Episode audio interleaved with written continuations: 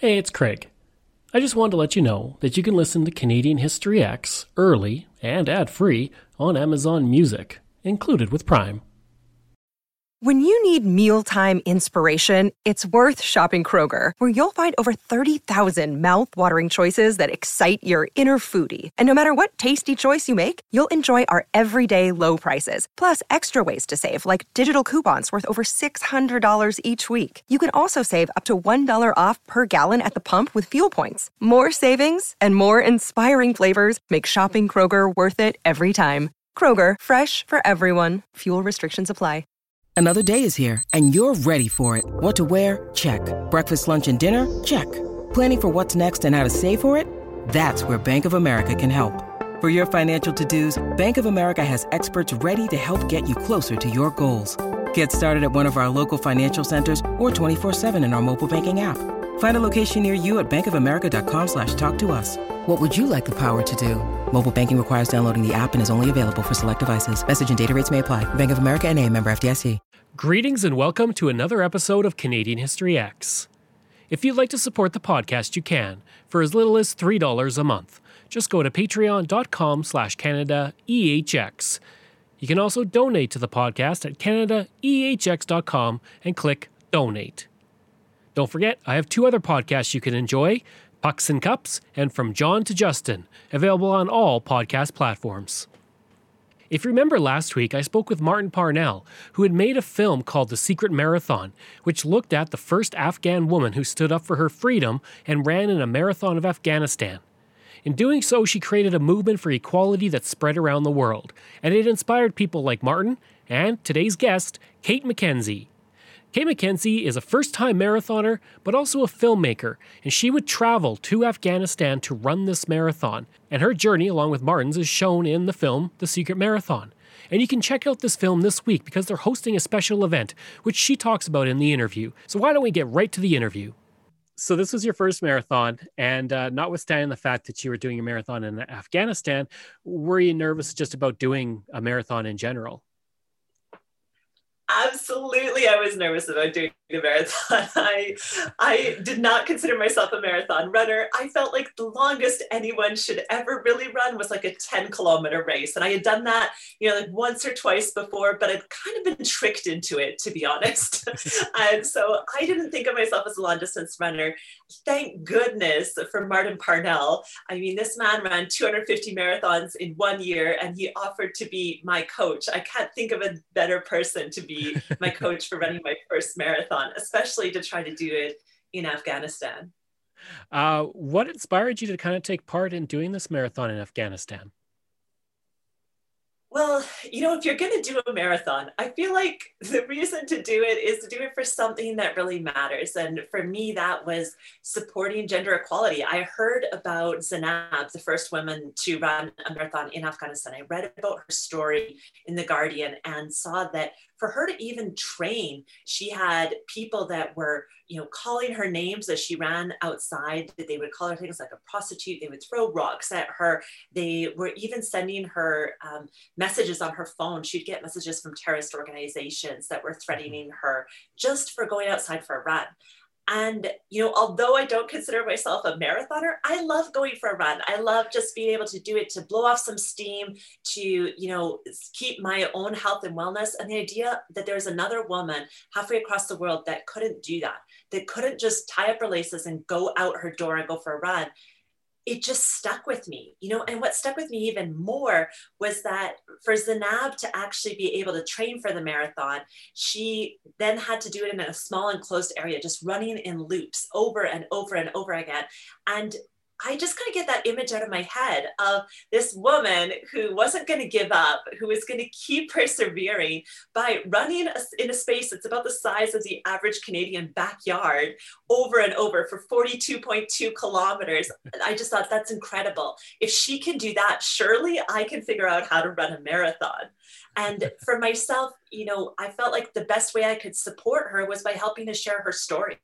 As a filmmaker, as a storyteller, I wanted to get her story out there wider. I wanted to share the story of the this community in Afghanistan that we're changing our perceptions of this country. That you know, so often what we hear in the news about Afghanistan is really negative. It's all about war and terror and poverty. And here was one woman and also one community that was standing up to that and saying, no, that's not the Afghanistan we want we want an Afghanistan where people can go for a really awesome marathon and where people want to come to our country to see the beauty of it. Mm-hmm. Uh, I talked to Martin yesterday, and uh, we had talked about the fact that in Canada, if you want to go for a run, you can just hit the pavement, hit the trails. You don't have to worry about anything. And in Afghanistan, you, you know, you got to stay on the path because you got to watch out for landmines, notwithstanding what a woman has to go through just to run in Afghanistan. So, huge difference. Um, I guess next question what preparations did you have to make in order to run in Afghanistan? I know in the film you had to practice running with the hijab. Uh, so, was that one of the things you had to do? What were some of the others?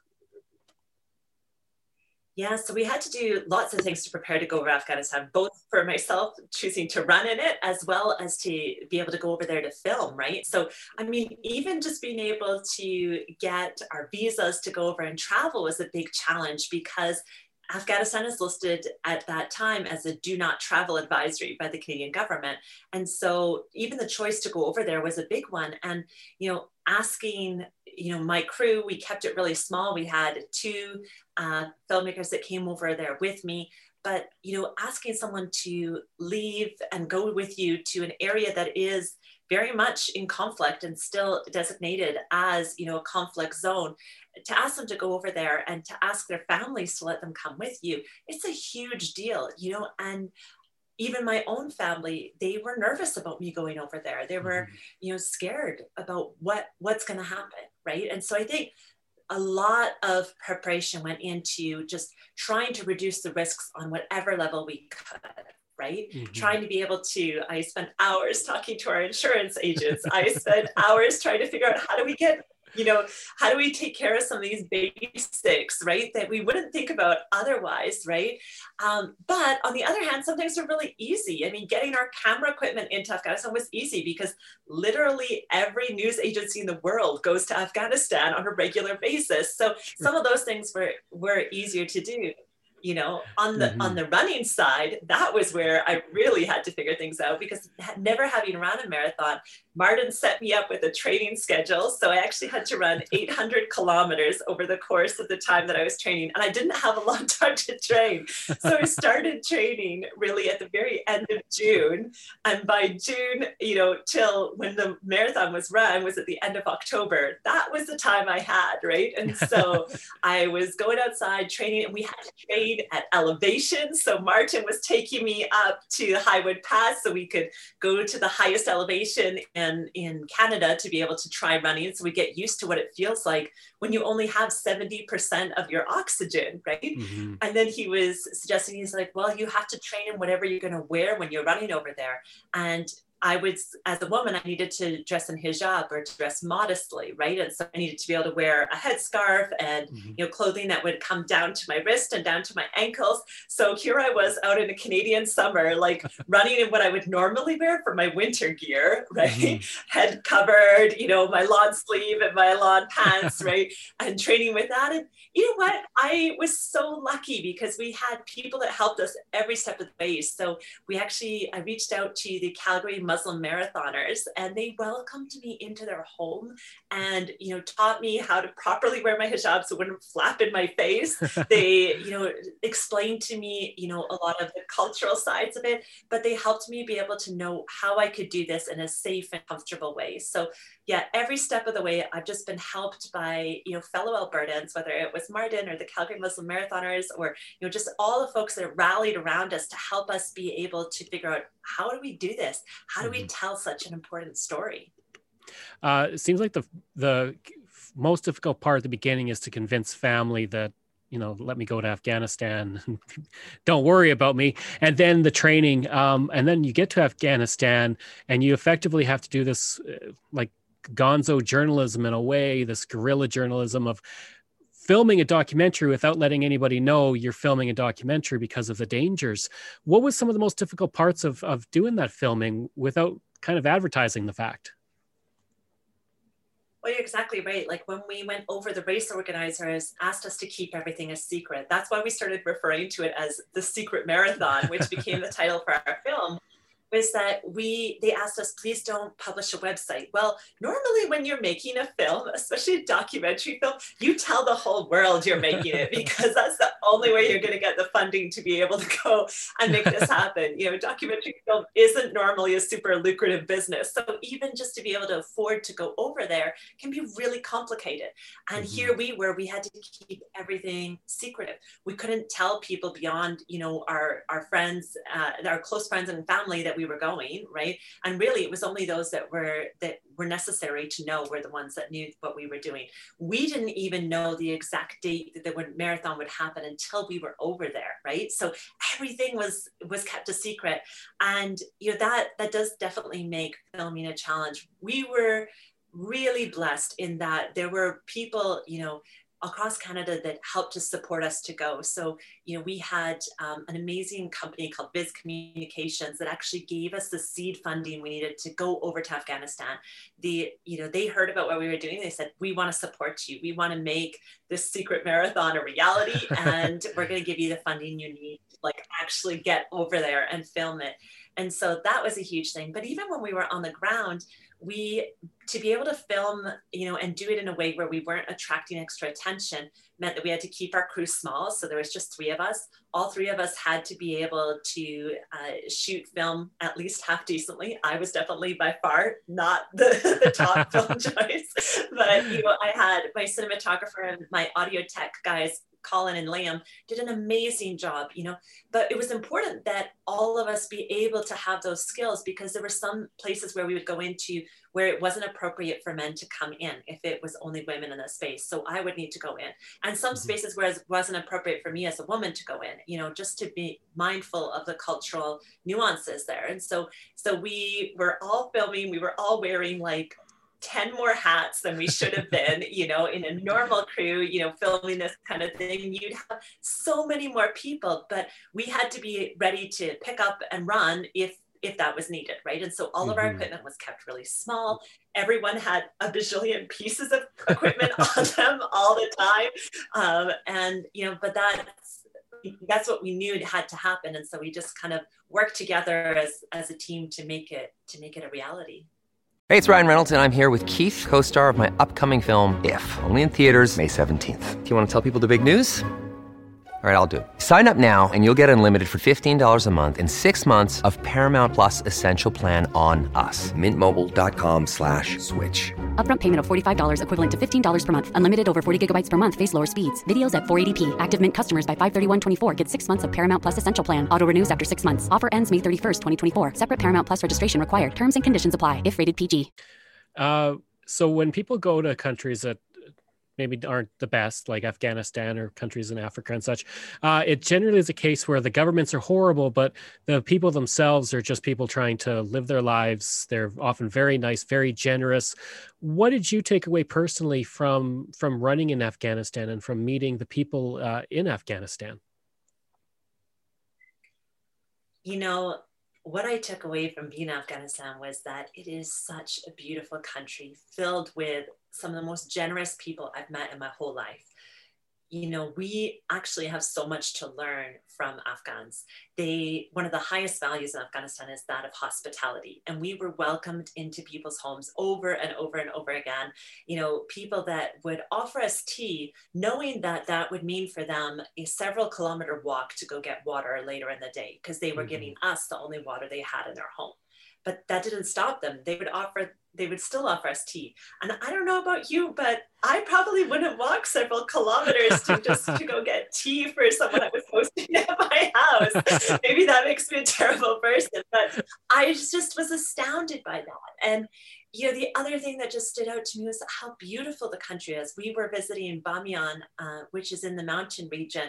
And, you know, I love our Rocky Mountains here in Canada, but oh my gosh, the mountains in Afghanistan are gorgeous. They're pinks and purples, beautiful hues. As a filmmaker, you just love it because every sunset, every sunrise, you just see it painted across these mountains. And it's mm-hmm. absolutely gorgeous but I think the biggest takeaway I had from being over there was just that every point of the way when things got difficult, someone would come alongside us and say, Do you need some help? I'll help you out. How can we assist you? Right. And mm-hmm that's that's absolutely amazing because I think the stories we often hear from Afghanistan are ones of you know of terrorism, of poverty. We just imagine that you know that people would be really jaded, really cynical, or that they would you know be really hostile, and yet they're just they were welcoming us with open arms, both men and women, young and old.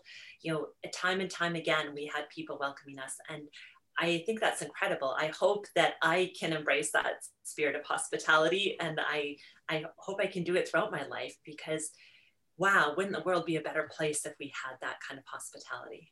Mm-hmm. Uh, one really cool thing about the film is that I guess cool in the sense of filmmaking, not in the sense of society, but the fact that uh, you use animations to protect the identity of the women runners. Uh, and you know, uh, woman running in Canada, nobody thinks twice about it. So, do we often forget here just how difficult life can be for women in other places like Afghanistan? Absolutely. You know, what's so interesting about running a marathon is that usually a marathon, you know, goes through the centers of our cities, right? And so mm-hmm. it's actually the pure fact of holding a marathon is really a democratic effort. We're saying you are safe enough as a woman, as a man, young, old, you know, regardless of your ability or your racial or religious background, to be able to come together in a group and run through the very center of our city and do so freely, not worrying about unexploded ordinances, not worrying about the quality of the air, right? Mm-hmm. All of these things are things we often take for granted. And so I think, you know, a country that's able to host a marathon shows a lot about that country, right? And it tells you a lot about what what they want for their people. And so to see what's happening in the marathon of Afghanistan, it's the first ever co-gender athletic activity to be hosted in Afghanistan, right? The first race to be able to have men and women running alongside one another. Mm-hmm. And so I, I realized so much of what I took for granted of being able to lace up my shoes and go for a run. That's not the reality for most women in Afghanistan. You know, we met woman after woman who told us that they had to train like Zainab did in an enclosed space. Um, some had access to, you know, treadmills or things like that through charity organizations they were connected to, right? Some were training by like going up and down the stairs of their apartment, right? Like that's how they had to train because it's the only thing that was available to them. And so for many of them, when they come to the Marathon of Afghanistan, it is their first time ever in their life running outside. Mm-hmm. That just blows my mind you know yeah. to think that for someone that this is their first experience that they get to have that sense of freedom right and that was the thing that i heard from woman after woman that i interviewed was that they told me they said i feel free when I go for a run. That's why I run. That's what I love about it. You know, and I think here I am often complaining about going for a run, about, you know, trying to find time to fit in my workout, you know, and here they had this beautiful perspective of saying, this is when I feel free. This mm-hmm. is my sense of freedom, you know? And so I think for me, that meant after having gone and filmed in Afghanistan, it meant I wanted to do more. I wanted to figure out how do we help every woman to feel safe to go for a run, and not just every woman, but people, regardless of race, gender, ethnicity, religion, to feel safe to go for a run in their community. Because no one should have to feel afraid to go for a run. And so, one of the things that actually came out of this secret marathon film was that we actually created a secret 3K, which is a run walk that we do every single year uh, on uh, during the week of International Women's Day. And we invite people to come out and to join us in that dream that everyone should be able to go be free to go for a run. And so mm-hmm. we get everyone together and we go for a run. It's only three kilometers, so so you can do it, right? Whether you run it or you walk it. Yep. And we've done it as a way to say we want to start this movement for equality. We want to be able to change the way that things are happening in our communities. And you know, I found that time and time again, unfortunately, talking to people even here in Canada, I've talked to women that said, I don't feel safe to go for a run at night, or mm-hmm. I don't feel safe to go for a run in my community because there's been violence in my community, right? And that shouldn't be the case, right? So I think even if we can show that it's possible to run and run safely one night of the year, that's that's starting something. It's plant a seed to be able to imagine what does it look like if we can do that 365 days of the year, right? Mm. Um, I mean, this year we're doing the Secret 3K again, and we're doing it virtually. And, you know, I think that is going to be so incredible because over the last four years of hosting this Secret 3K event, we've actually had people participate all the way across Canada and in 23 different countries around the world. And so I'm excited to see if we can, you know, expand that number. What if we can have even more countries join us? What if people, now that we're doing it 100% virtually, maybe even more people will join us in this movement for equality? Um, with the documentary, what do you hope people get out of it after watching it? What do you hope they learn as they as they finish the the movie? You know, our goal in making this film was that they would get to hear the story of this brave and courageous community, a community that's decided to buck the trend and say, we want to be different, right? And so I hope that they will be inspired by that. I hope that the audience will, will see this story of what's possible uh, and it'll allow them to dream a little bit about what might be possible in their own life and in their own community. Mm-hmm. And, you know, we we shamelessly ask people please join us in the secret 3k join us in running you know i think even if it inspires someone to lace up their shoes and go for a run or a walk in their community that makes a difference right mm-hmm. the more we see different types of people different body shapes different ages different genders out in our own communities the more we start to believe that it's possible to do this right and so mm-hmm. i think it's coming together and saying that we believed that we could have a better future, right? That humanity could have a future where everyone is free to go for a run. Mm-hmm. And then uh, just the last question is if people want to uh, watch the film, if they want to learn more about it, if they want to learn about the secret uh, 3K, all of that, uh, where, do, where do they go? Well, I'm excited that for the first time ever, people all around the world can see this film. So we're actually hosting our global premiere as part of a virtual gala at the end of January. So, January 29th to 31st, we have six different screenings that people can attend. And, you know, this is an amazing opportunity to both see the film, but we're also going to have some special guests, some that are featured in the film, some that have been, you know, close friends of the film for a long time, right?